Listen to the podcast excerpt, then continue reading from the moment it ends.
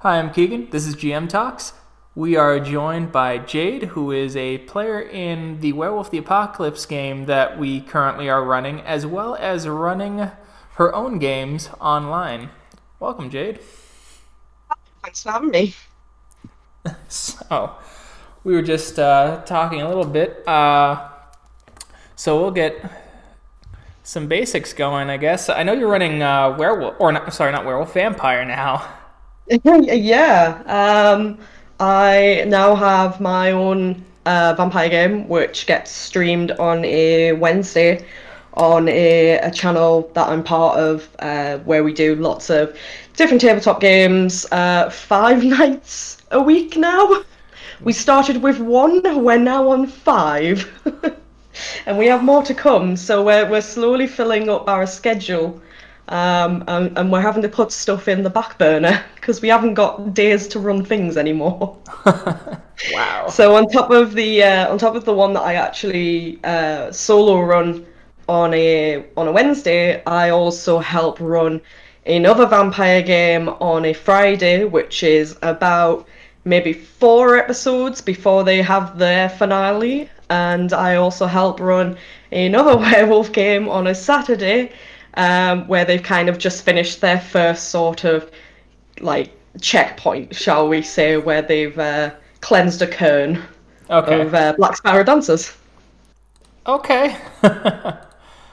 it, that's uh, pretty impressive. So, I know it's V5. Uh, did you start on V5, or which version of Vampire did you start out on? I uh, I started on V5. I've kind of had a look at the other versions, but I I love V5. I think V5 is really well put together. Um, it's really easy to follow as well, um, especially if you're brand new to World of Darkness games. Um, it, it's just laid out in such a nice way that you can make sense of it very easily. Uh, I think the one time I looked at um, the other versions, I was kind of like. Uh, there's a, there's a bit more here to digest, and I don't have the uh, the brain power to want to do it. That's fair. At least you have some experience with how that system at least semi runs now that you've played Werewolf for a bit too, because uh, you've got yeah. mine and uh, another Werewolf game. yeah, they're um, they're they're very fun. the uh, the one that I do with you is uh, is hilarious just because I I play I play it in such a way that I'm like, I don't want to be here. Will you just let me go? it's it's really interesting to see how how things have evolved from the game that you run uh, to the game that I co-run, um, and how the, my bunch of players are tackling things in a very different way. Um, that they there there a lot of uh, thinking about it and and constantly asking help uh, from ancestors and spirits and stuff like that, and that they do lots of rituals. There is about two rituals per episode so far. Oh wow! Yeah, I was gonna say, how are the? Um, I've been trying to inject the spiritual stuff, but other people just weren't going for it as much, or they think that it's exclusively for Theurges, as you've yeah. heard them say, and I'm like, eh, not really, but okay. Yeah, the um, the, they I think they spent about three hours deciding who was going to be the alpha, and they did it all very civilized. Sat down, talked about it. They put names in a hat.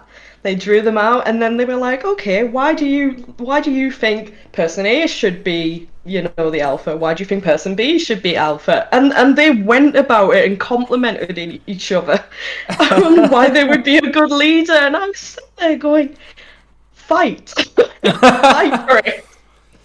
it that's what happened um, with us. They became alphas, and uh, the character who went evil that you were introduced uh, while she was evil. um, the uh, Cora became the alpha first, and she's like, "I'm going to be the alpha. I'm the Ahroun. You know, yeah. fight me if you want." And so the Ragabash went, "Sure, I'll fight you for it," and it was just a thrash. like nothing less. Uh, Sam only rolls well when she is hitting other party members. but she's hitting an actual monster that's in front of her. like when she. Sorry. Like when she's like, "All right, attack this morning." I roll twelve dice. One. All right, punch roll. I'm punch Roy. I'm rolling twelve dice. Eleven. oh, it's just it's sod's law. It has to happen. It makes it funny because like, why can I not roll this good when I actually need to? Why right. is it during the times that I don't want it to happen? yeah, I had it. That reminds me once of a D and D game where we had a cleric next to a gnomish rogue, and they were fighting uh, goblins, and he rolled three ones in a row, which I then dictated meant that uh, he had to roll against the he had to roll an attack roll on the player next to him, which was the gnome, and then he rolled a nat. He rolled two nat twenties, and so he just and he rolled maximum damage at level one. Oh no! And so he just and so he just takes the gnome out, and the gnome rolls one failure, and everyone's like, "Okay, that's one failure. If you fail again, we'll do use healing magic on you," because they're still in the middle of the fight. Rolls a one, dies right oh. there. And so he re-rolls up a roguish halfling, and then they get to the kobolds, and because kobolds we're using the general assumption that kobolds and gnomes don't get along. Yeah. And they negotiated the kobolds to leaving, becoming good, and starting a civilization away from people so that they weren't bothered and attacked. We retroactively changed that story to the cleric getting divine, uh, like a divine inspiration. So he's like, he just stands up and goes, I can see the future! turns to the gnome, and the gnome's just like, "What? I'm sorry!" Smash. and that was how that story went. Oh, beautiful! uh, I love it when uh, when there's PvP with players because uh, it, it, it, generally, I'd say at least seventy five percent of the time results in uh, death for yeah. a player. Yes. At least in my experience, it has. mm-hmm. We've we've done it to where at least they're the formal cha- challenges in Werewolf, so someone steps and goes, "Whoa, stop!" Yeah, we've. Uh, I'm trying to think if they've. So obviously, my uh, my my brand new fledglings from the uh, the Wednesday group have yet to do any uh, form of combat uh, because they're being very uh, methodical about what they're doing. um, also, still not quite 100% sure that they're actually uh, kindred yet. Um, whereas the the group of kindred I have on a Friday night, my goodness, they have exploded so many buildings and managed to cover it up to not break the masquerade that it, it shocks me. And then the the werewolf lot on a on the Saturday just spend a lot of time talking about stuff. I'm like, where is the fighting? They did get into a bit of fighting um, the last two weeks because they were dealing with Black Spiral Dancer stuff. Um, and I um, I I can't wait until they realise. Well, actually, no, they know they've they've only taken care of half of a pack and cleansed the caern, but the other half are still out there. So That'll be real fun when they turn up. Reoccurring NPCs and villains are the best. they are. Um, because the the Saturday and Friday games are in the same universe, it means we can reuse a lot of our NPCs, um, which has been real fun so far. Because uh, we've we've reused Pentex uh, just a little bit.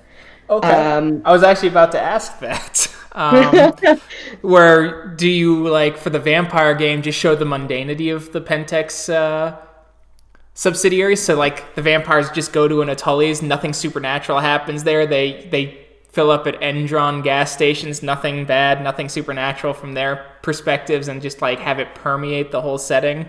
Yeah, the Friday Kindred group, um, they've not had to deal with a massive amount of like uh, Pentex being right in their face. Mm-hmm. Um, what they have been dealing with is they they've been dealing with Sabbat, um, which have been trying to take over Birmingham City, uh, because that's that's a reoccurring uh, plot that has carried over from the charity live stream we did in November. Okay. so that got carried over into uh, the Friday game, um, and they have been dealing with they've they've they've been dealing with Cthulhu, uh, Cthulhu, um, and they've also they've also kind of opened Pandora's box and started Gehenna. So not only have they got Gehenna trying to happen, they have Cthulhu trying to happen.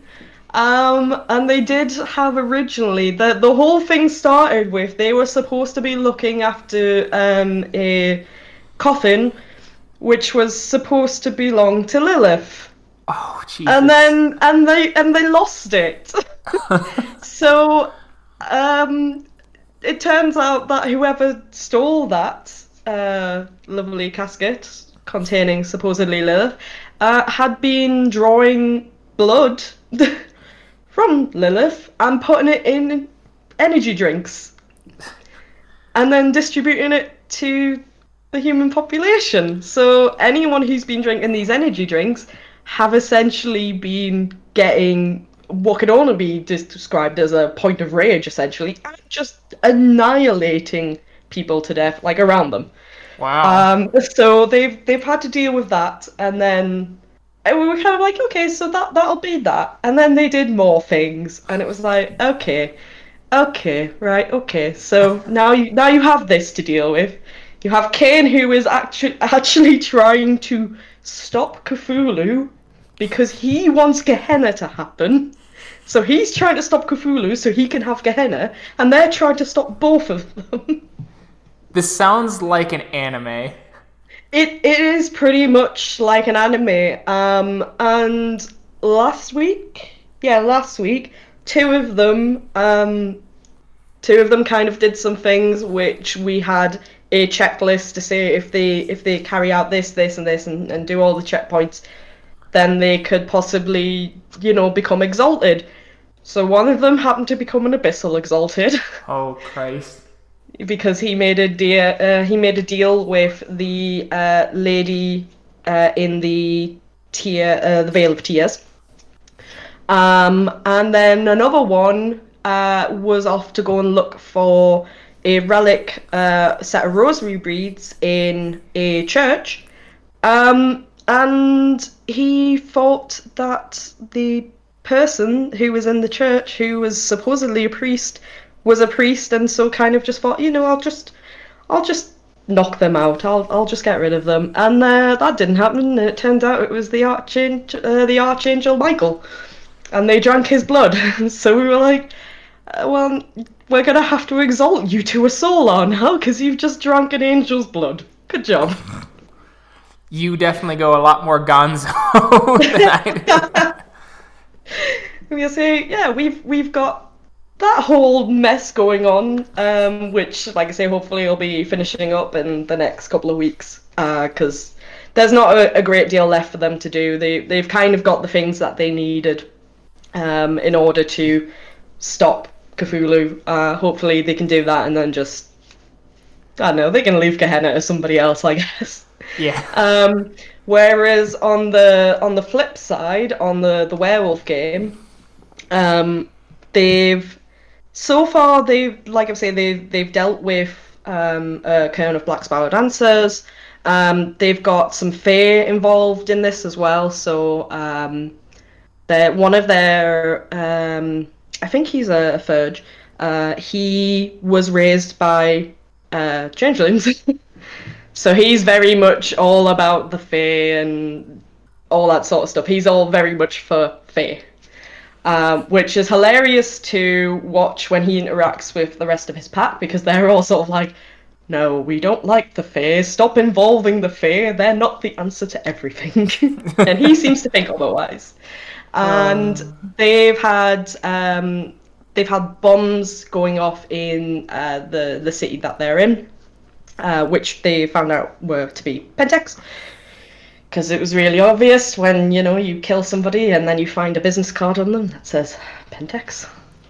Um, and they've got a very different sort of thing in they don't have the they don't really have the option to exalt where we're not hoping to push them in that direction because once you've done it once you don't want to do it again it gets really boring and repetitive and yeah. really obvious um, so we've kind of thrown them a massive curveball and uh, we they have the souls um, they they're the reincarnation. This pack specifically, they're the reincarnation of some of the knights of the Round Table that they found out last night. Um, nice. So because I have a character that plays in uh, both games as an NPC who is um, a Lunar Exalted, um, who happens to be the reincarnation of King Arthur, and uh, they made a vow to Luna the other week, saying that they would exterminate all the Black Spiral dancers. I was like, cool, we can work with this. So I jumped in as my NPC and sort of delivered the plot upon them. And I was like, so this is what's happening. You've said you're going to do this. I'm here to make sure that happens. By the way, this is where my Caern was. Because we have this whole, again, backstory that goes back to uh, the original vampire game that I actually played uh, with the person that I co run with um, where we were saying that King Arthur uh, was a lunar exalted and that his knights of the round table were white howlers. Um, and we we gave them a um, a vision last night to show them what happened when the white howlers all turned into black spiral dancers. So they they're a little bit confused now. They're like, so are we are we white howlers? And we're like, no, no, you're you're still your own individual tribes. That doesn't change. They can't come back. but they're like, okay, cool. What do we do now? I'm like, right, well, we'll sort that next time. Yeah. so we, we we finished the game and they were just kind of sat there going, what's hap- what what what what what have you done to us? right, this has been planned since the beginning. I love when those moments happen. Yeah, they they got real excited afterwards. After the the sort of confusion wore away, uh, they were real excited and they were like, "Oh my god!" And then they were like looking up the uh, the coat of arms for each one of their supposed reincarnated souls. Um, we gave we gave uh, the Theurge, who is all very much for the changelings. We gave him Merlin's staff because he does all of the rituals. Um, so he was a very happy person. Very nice. So I'm I'm really excited to see how they progress, um, and then I'm like super excited to see how my brand new fledglings on a Wednesday actually go ahead in that story. Um, and again, we're reusing some of the characters because we like to keep it all still within the same universe. Because mm-hmm. um, it just makes it easier that we're not having to come up with millions of characters and then getting lost because there's so many um, vampire and werewolf games that go on in our sort of like group um, that we don't want to lose track of which characters appear in which game. So we we've made it in such a way that it's all very much the same universe, but maybe not the same timeline. Okay, yeah, I was gonna say. Uh how you keep that straight because actually this game you guys are in is I've reused because I built the Sept of the Green from the ground up. Yeah. Uh, when I did that, uh, mostly because I didn't have Rage Across New York at the time, nor did I really look at the Sept of the Green too much in the back of the second edition Werewolf book because I was using 20th at the time and I just didn't know, or really I just forgot that the Sept of the Green was back there. So I built it from the ground up, and so all those characters made a reappearance in this game, and actually, uh, with Brennan, he comes back occasionally and plays an NPC version of his character from the last game at a snapshot of his life, but with a different timeline slightly to where they're not the main characters anymore. Yeah, yeah, that's that's exactly what we've done because it makes life so much easier. yes. Yeah, the uh, the Wednesday fledglings, um, their story continues a year after the game that I played. Um, so their, theirs is a direct continuation of that story, whereas the Friday and Saturday group, it's it dive it, the the timeline sort of spins off um, quite early on in that story with those characters. Um, so like my character and uh, my co-pilot's character, they exist, but not to the point where they were at the end of the story. They're like sort of, I'd say maybe halfway point in the story. So if I looked at the timeline, I've got one group that is right the way at the end and continuing that one timeline.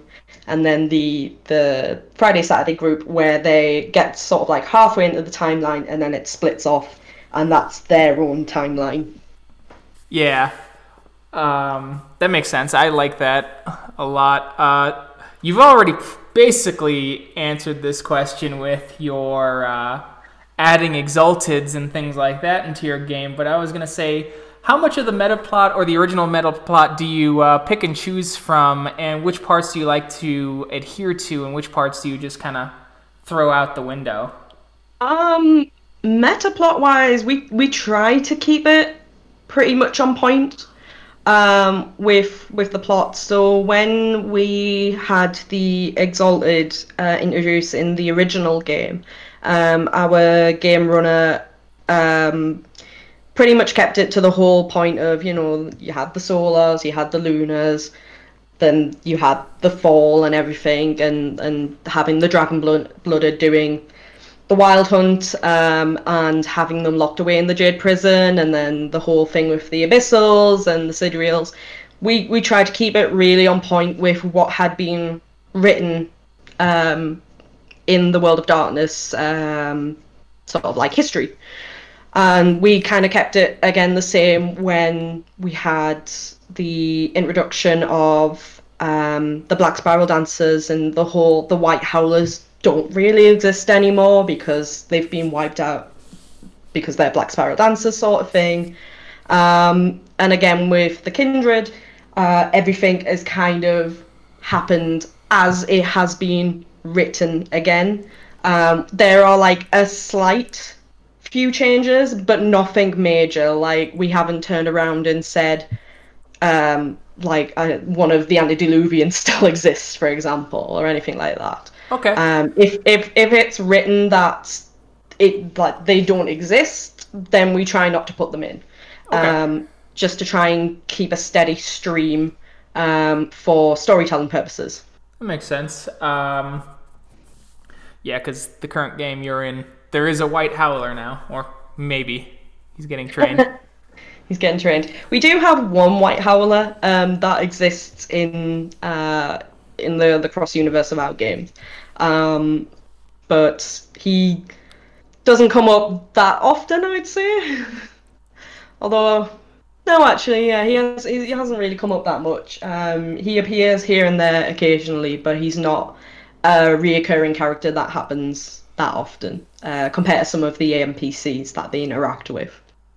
Yeah, I um, yeah, he the one in ours is he is alive and not a spiral as a direct uh, cause of uh, Fomori's Bane getting involved. So yeah. that was a nice one. There was also a uh, clever use of uh, mind speak in that one. So how do you? Um, is there any kind of concerns? Do you do you keep notes since there's a lot of this expanded universe stuff that you're doing, where you're afraid an NPC something major happens to the NPC in one timeline that is kind of impossible to happen in the other and how do you keep those separate in your notes and in your mind because i could see myself at least mixing things up yeah i have um i have a shelf of notebooks um, and I kind of have them separated out. Uh, I have one I have one book which is specifically to do with um, Vampire the Masquerade stuff, um, and that's kind of split into different sections so that I can make small notes of things that have happened. But uh, we don't really have a lot of the NPCs where one thing has happened, um, that couldn't happen in, a, in another time or place. Um, because we've got the slight um, break in the original timeline, um, we we've made it in such a way that the Gehenna that happened in the main timeline, which was caused by my character and another uh, character, because our game master was a freaking genius and took the Book of Nods and really did put it perfectly, um, word for word, what was going to happen um, and how it was going to happen. And I was just like, there's no way, there's no way that can happen. Um, but he managed to make it work in such a way that we got the Gehenna to happen, even though we tried not to. Um, but because we have the the separate timeline and, and the way that it's currently going with that bunch of kin- uh, kindred dealing with uh, Cthulhu um, and possible Gehenna, um, we we just kind of make a note to say that okay, you know, this is how it's going to happen. Um, there is no there is no actual way for certain NPCs from the other timeline to not have what happened to them happen or, or vice versa uh, in the new timeline. We just try to make a very brief note to say, make sure this thing doesn't happen. And if it looks like it's going to happen, we kind of tried to steer it ever so slightly, but not to the point where we're saying to a player, no, you can't do that. Okay. I was like looking at my notebooks there, like, yeah, that's right, I do have the one. I have a very large shelf of notebooks, uh, and and suddenly got real confused. I was like, why can I say more than one of that book? But I really need to label them. that uh, brings me to the next question. Then, how do you take notes for your games? Uh, what do you do? What do you prioritize? Uh, how do you plan for your games? Oh boy, um, I write plot and then immediately throw it in the bin about five minutes later. Uh, because players are players, and uh, I've been dealing with uh, writing LARP plot for about four years now, um, where we, we write stuff and then quite literally at the game, the player will do something and we're like, well, we didn't expect that to happen, so now we have to uh, completely rewrite everything to the point where in one game we actually had to rewrite history because of something a player did. Oh.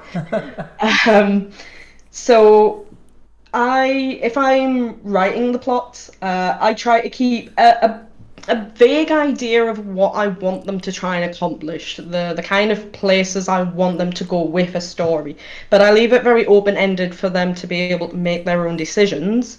Um, and I'm very good at improvising on the spot with, okay, I wasn't expecting you to do that, but I can work with it and being able to give them uh, enough of a, a story from their actions.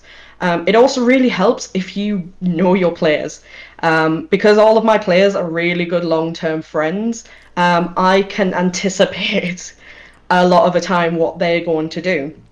Um, there are possibly a handful of times where they have thrown me a curveball, and I've gone, I did not expect that or foresee that. So I will give them like I'll say, you know, give me give me a couple of minutes. I'm just gonna delve into the book of notes and just see if I've potentially prepared something in the worst case scenario.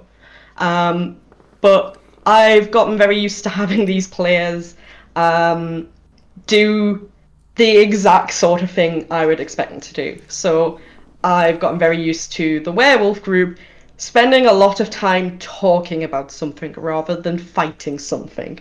so when they when they actually take violence as the option, it's like, oh, okay, not expecting that one, but I have something planned just on the off chance. Um, it's the same with the the kindred lot. I'm always expecting them to blow something up because that's their answer to everything.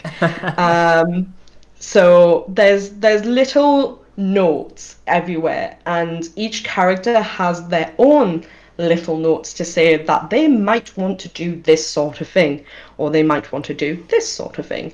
And it's almost like having a hierarchy and just having a bunch of lines that go down saying, well, if they do this, then this is going to happen. But if they do this, this is going to happen. Okay. Yeah, my my go-to strategy now, and I've said it before on here, is just I write the end state of if they don't get involved. Yeah. and then just kind of adjust from there. Yep. Um, we we had it for the Friday lot that uh, if they didn't get all the relics and craft the bell, uh, that it would then become the werewolf group on a Saturday's problem. So they'd still have to deal with it, but they would either be Kindred or Garou. So in the end of the day, they, they don't get away with it because it is the exact same universe, um, and it is happening at the exact same time. They're just in different cities. Got it. Uh, speaking of improvisation, then, uh, do you think that is a skill that has to that can only be gained through practice, or do you have any sort of advice for anyone listening as to how to improve their improvisation skills for being a GM? Ooh, that's a good one. Um, improv is definitely a a really useful thing to have if you are running um, any form of tabletop game. Um, because, like I've said before, you can't always guarantee that a player is going to follow the story that you have wrote. You always have to be prepared to know that there is always going to be maybe one or two players who divulge from the path that you want them to take. And you can't you can't turn around and, and say, no, you can't do that because that's a terrible thing for a GM to do. Um, you have to give them the freedom to be able to make their own choices. So by having the ability to to do the improv, you're opening up the world for your players, and you'll find that your players are, are more interactive and engaged and thankful that you've allowed them to do something. Um, I got a lot of my improv skills um, from years of doing uh, theatre and drama. Um, and because I've spent about at least a decade as a cosplayer and a LARPer, um, where there's obviously no there's no script. You just kind of have to go off and act how you want to act um, and reactively act, reactively act towards um, things that are happening in front of you. I would say the best thing to do to practice that sort of thing is see if you can find like local uh, local Amdram societies, uh, local theatre groups. I know right now it's a bit difficult with the current situation in the world, um, but being able to go and gain some performance skills can really help with being able to tell a story. Um, also, doing some creative writing can help as well. Um, if you can write a story, then you're halfway there to being a DM. Um, being able to prepare a world for people um, and being able to change it quickly on the fly um, are the are the things that really do make a, a good DM. You don't need to know the rules hundred um, percent because every everybody uh, who runs games will play them slightly different and you know you'll have your own house rules so you don't have to worry about being perfect with the rules but if you don't have a, a great story and you can't react quickly when a player does something that you weren't expecting. Um, it can really throw the game off. Uh, it can it can make it so your players don't quite feel like they're actually part of the game. Um, and for a lot of tabletop players, uh, immersing yourself in that world uh, is a huge thing. Uh, it, it's an escape for a lot of people. So if you can't if you can't produce that world for them, that for them to believe in, then you're not doing a, a very good job of being a games master. All right. Um, that leads to the next question. You touched upon it a little bit in your last answer, but how do you think playing in LARPs has affected your playstyle at the table as a GM and a player? Oh boy, player wise, uh, for LARPing, um, I if I get to physically be at a table with people, um, they will realize that I will majority of the time try and put some kit on to pretend that I'm that character. um, which I think really helps get you in the mindset of a character. Um, I also tend to put on, uh, if I can, I try to put on an accent so that I can again believe that I'm more of that character. Um, the the LARPing is is basically just playing a tabletop game, but you're actually out in the public doing it. Well, I say in the public, you're out on a on a field or in a forest, um, pretending to do it, and you're also not having to roll dice. which would be really interesting now that I come to think of it, if you involved dice in an actual LARP game. be a bit be a bit long-winded when it came to combat, but um, the the LARPing definitely has helped for a a point of view of becoming a character. Um, but I'd I'd say that equally doing a lot of drama and theatre as a kid also helped um, because I'm very used to sort of almost dropping who I am as a person and then becoming someone else. Um, so I have characters who are very upbeat and bubbly and, and happy go lucky and will run towards anyone and shake their hand. Well, I have characters who are very scared and, and don't want to do any fighting and run away from the fights. And then I have like characters who are very angry all the time and don't trust anyone. And they're all sort of characters that I've picked up uh, from doing LARP games. Okay. In in the flip side of how has it helped with me uh, being a storyteller and stuff, the actual playing um, LARP games hasn't helped me so much, but the running of LARP games has because I've had to write the plot and obviously what sort of items they might find in the game. Um, because I run, uh, well, I help run rather than I solo run because that would be ridiculous.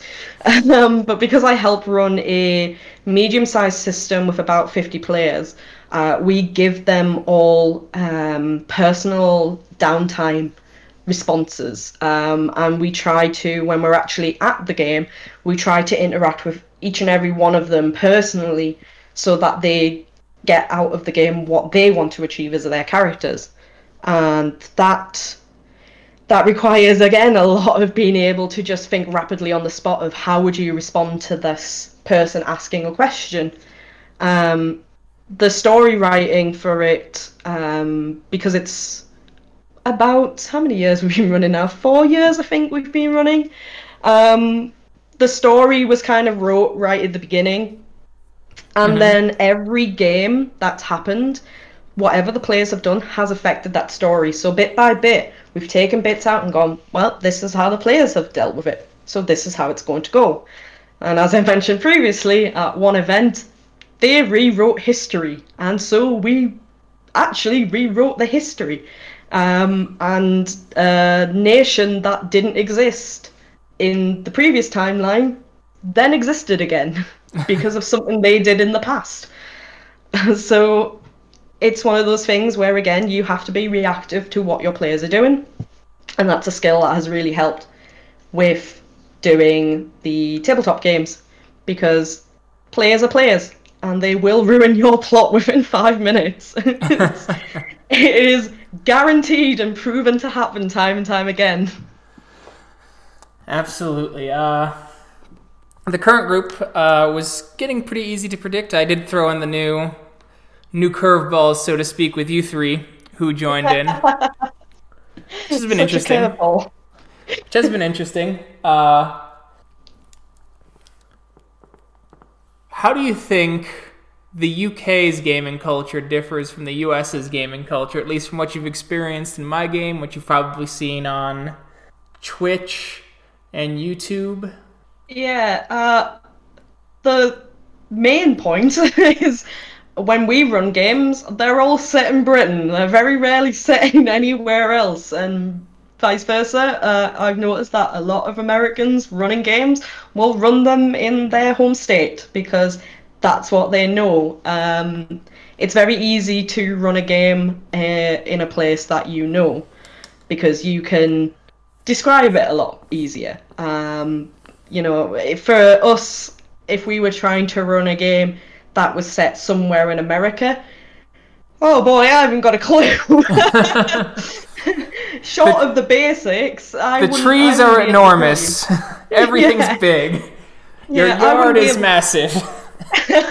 I wouldn't be able to say right. Well, it's on this street because I don't know. I, would have to get a Google map up and then zoom right in and go, okay, you're here, and then send it to them. Um, I... whereas, whereas if obviously we run games, uh, it's a lot easier for us to to do them in our hometowns uh, because we can describe them a lot better, and then your players will also know where they are game wise, um, so they can plan how they're going to act a, a bit better. Um, aside from that, um, I think I've noticed that some, uh, for example, some Americans who stream uh, Vampire the Masquerade tend to be a lot darker, but that could just be me. uh, whilst it's called a world of darkness, uh, there are some levels of darkness that we do not like to plummet into. Um, a lot of a lot of our games because they're run uh, played by British people, you'll find that the characters are very stereotypical British people. Oh. Um, if you haven't guessed by my tea drinking and bacon eating in uh, in your game. Um, other than that, I can't say that I've noticed a big difference. Uh, everyone obviously sticks to sort of the the same ideas uh, when it comes to games. Um, the only thing that obviously I could say different is I find it real shocking if I was playing, uh, for example, a werewolf game, um, and suddenly you threw upon me the fact that you know we were knights of the round table. I find it real strange that you put an Arthurian legend in there, considering it's a British thing uh, more than anything. So I think it just varies uh, on the location. But game wise, um, and mechanics, I'd say everyone tends to be the same. Okay. That's fair. Uh, actually, fun fact: the uh, the previous camp werewolf campaign I did before this one was not in my home state. We did it in New York City the whole time. That was our home sept. Yeah, but it was it was still it was still America. Oh yeah, obviously. Yeah. Uh, I think part of that was just Werewolf, especially before twentieth came came out, was very uh, very American centric. Yeah, yeah. I've I found that a lot of the games that do get um, put up on YouTube or on Twitch uh, do tend to be very American based. But that's almost like saying a lot of movies tend yeah. to be American based. That's, it just, it's just one of those things that happens, really. that's fair. That's that's completely fair. Um, no, excuse me. How do you handle, I guess, uh, the diversity of your worlds, uh, if you do, or is that something you're con- you consciously attempt to uh, inject into your games? Um, diversity wise, hmm. I'm trying to think if we've had any like major issues with diversity. I don't think we have. Um, we have we've for example, one of our characters um, on the Wednesday game um, is a, uh, person of color, mm-hmm. um, which we we kind of ummed and ahed about um, because of the whole Black Lives Matter um, campaign that's that's going on. We didn't want it to to come across in the wrong way. But when we sat down and discussed the character and how we thought we'd envision the character, it just made sense. Um, and I says I said to the the player, um, you know, it, it's up to you if you want to change their design. But honestly, I think changing that character to be another white character would actually be more harmful. Um, I think it's nice to show that just because you are a white person or a person of color doesn't mean you can't play another person of color or a white character or, or a transgender character, a gay character, or anything like that. Because, you know, we we're all human at the end of the day, and as long as we're not doing it in a disrespectful way, as long as we're not um, showing any maliciousness with it, um, I think it's nice to celebrate that we can be anything we want to be in these games. Um, we have a um, in an upcoming uh, Vampire the Masquerade game that we're going to be playing on the Friday once the current one is finished. Um, one of our characters um, is a transgender gangrel, um, and that's because the person who is playing them is transgender, and they they wanted to play a transgender character. Um, and likewise, we've we've had characters who are gay characters, but not necessarily that the person playing them is gay. They just want to represent um, a different diversity. You know, they they want yeah. to be able to to celebrate that not everything is black and white, so to speak. You know, yeah. we don't all have to be one thing. Um, this is a, a creative place and it's a safe place especially when we're at the table. Um, everything that happens, um, if something is going to happen that possibly someone's not comfortable with, we discuss it. Uh, very similar how you asked um, me and you asked the rest of the players, was there anything that we did not want to happen? And you know, you, you made a note of that. Um, it's the same with, you know, do you are you okay with us having characters in that represent uh, a certain dynamic. Um, as long as you respect that um, and respect the players, um, I think it's nice to have that sort of representation. Okay. Yeah. No, that makes sense. Uh, things I need to get better about is sometimes explicitly saying it though, because especially in America, the default assumption is white Mm-hmm. And uh, like for some characters, it's a, it's significantly more obvious than others. Like Teresa Fate Dancer Valdez is clear uh, is of uh, Native Hispanic origin, and Regender is of Indian descent. But yeah. Uh, things that I haven't made explicit, but in my mind I had already made, and I just simply hadn't said them out loud, is about is most of the Glasswalkers in the Sept of the Steel Mountain are uh, black Americans, actually. And most of the stargazers come from a variety of Asian cultures. Yeah. It's it's one of those. It, you either announce it or you, you, you don't announce it. Um, but it is it is nice to be able to, like I say, represent everyone. Uh, and not just do the, the standard straight white characters. exactly. It, exactly. It's, it's it's the same in the uh, it's the same in the LARP community. It's the same in the cosplay community. You can't turn around and tell somebody that they can't play uh, or they can't cosplay uh, a certain character because that character is uh, white and you're Asian, for example. Yes. Um, so what? Uh, and that that in theory should ring true for tabletop. Just because you are a uh, you know a person of color doesn't mean you can't play a bisexual, you know, white person. Absolutely. Uh, there's a great article. I posted it to the Facebook page, and I, I should dig it up again at some point and post it periodically. It's an article of how to play uh, other races respectfully. Yes. Yep. Because I, I think I've run into my fair share of people who have played races, for example, and it's very insulting, and I, have I've had to actually. Uh, one of them was in one of the LARP games I run, and I actually had to turn around and go, "Please make a new character, because you are being very disrespectful to this, you know, race of yeah. people essentially." Um, and and they did. They made a new character, and I was like, "Please never do that again. If you do it again in this game, you are banned."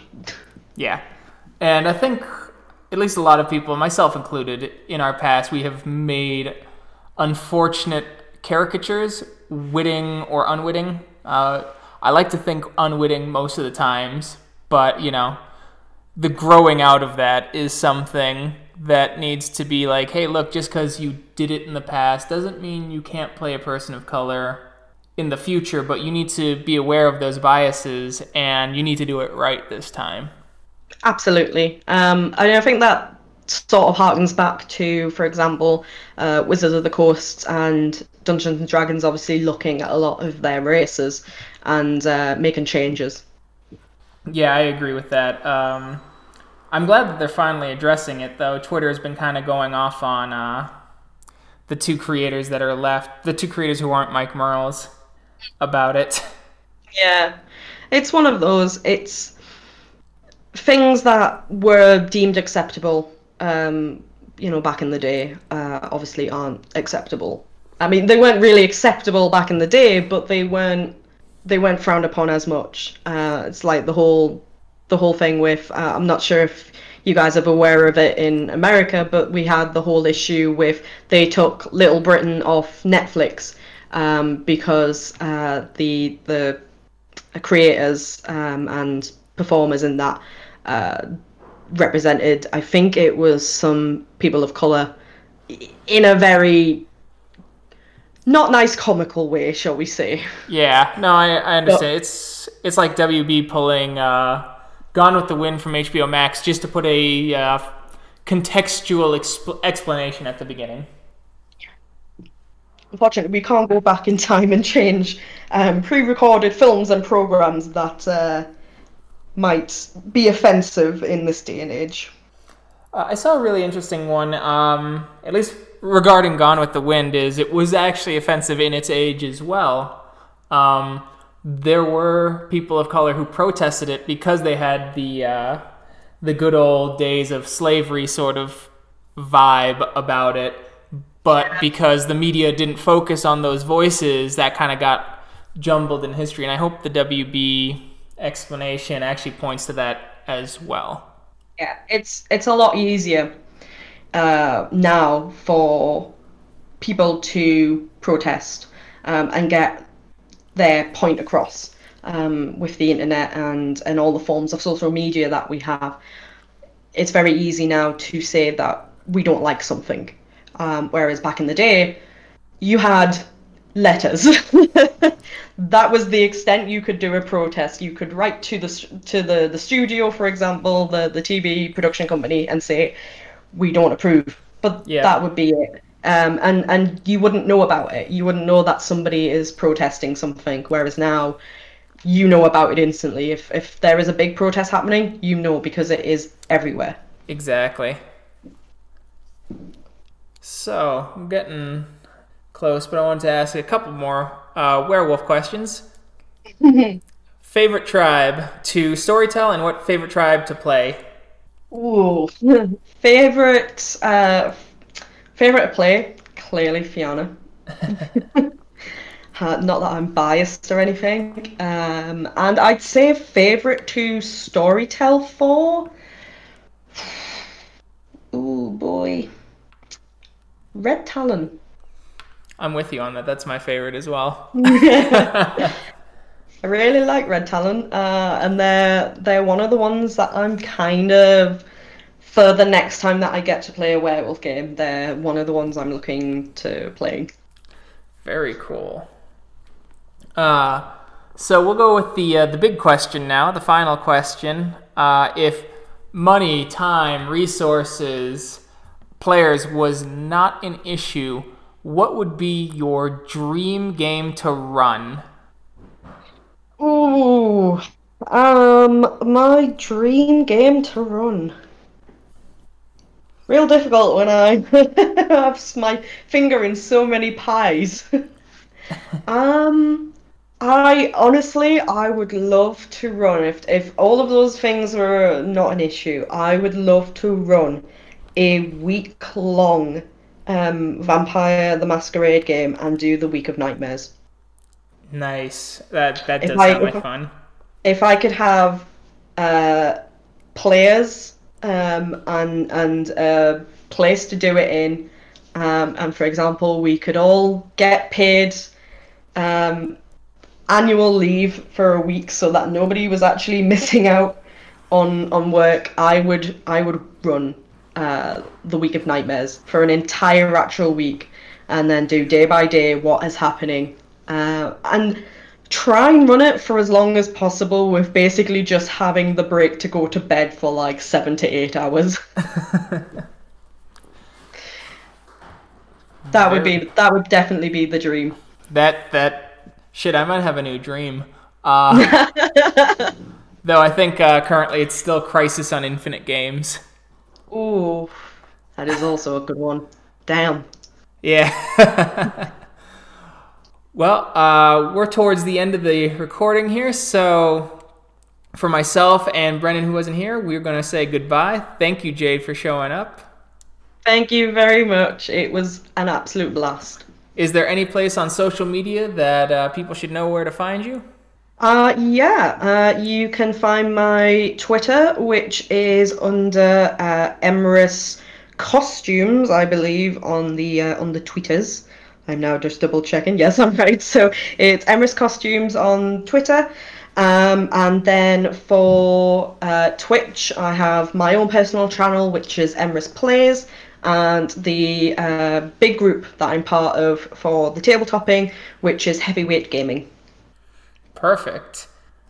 All right, and with that, you can find us on YouTube, Podbean, Apple Podcasts. We have a Facebook group, but you will never find me on Twitter. Unlike Jade, I find it a cesspool. Thank you. Bye.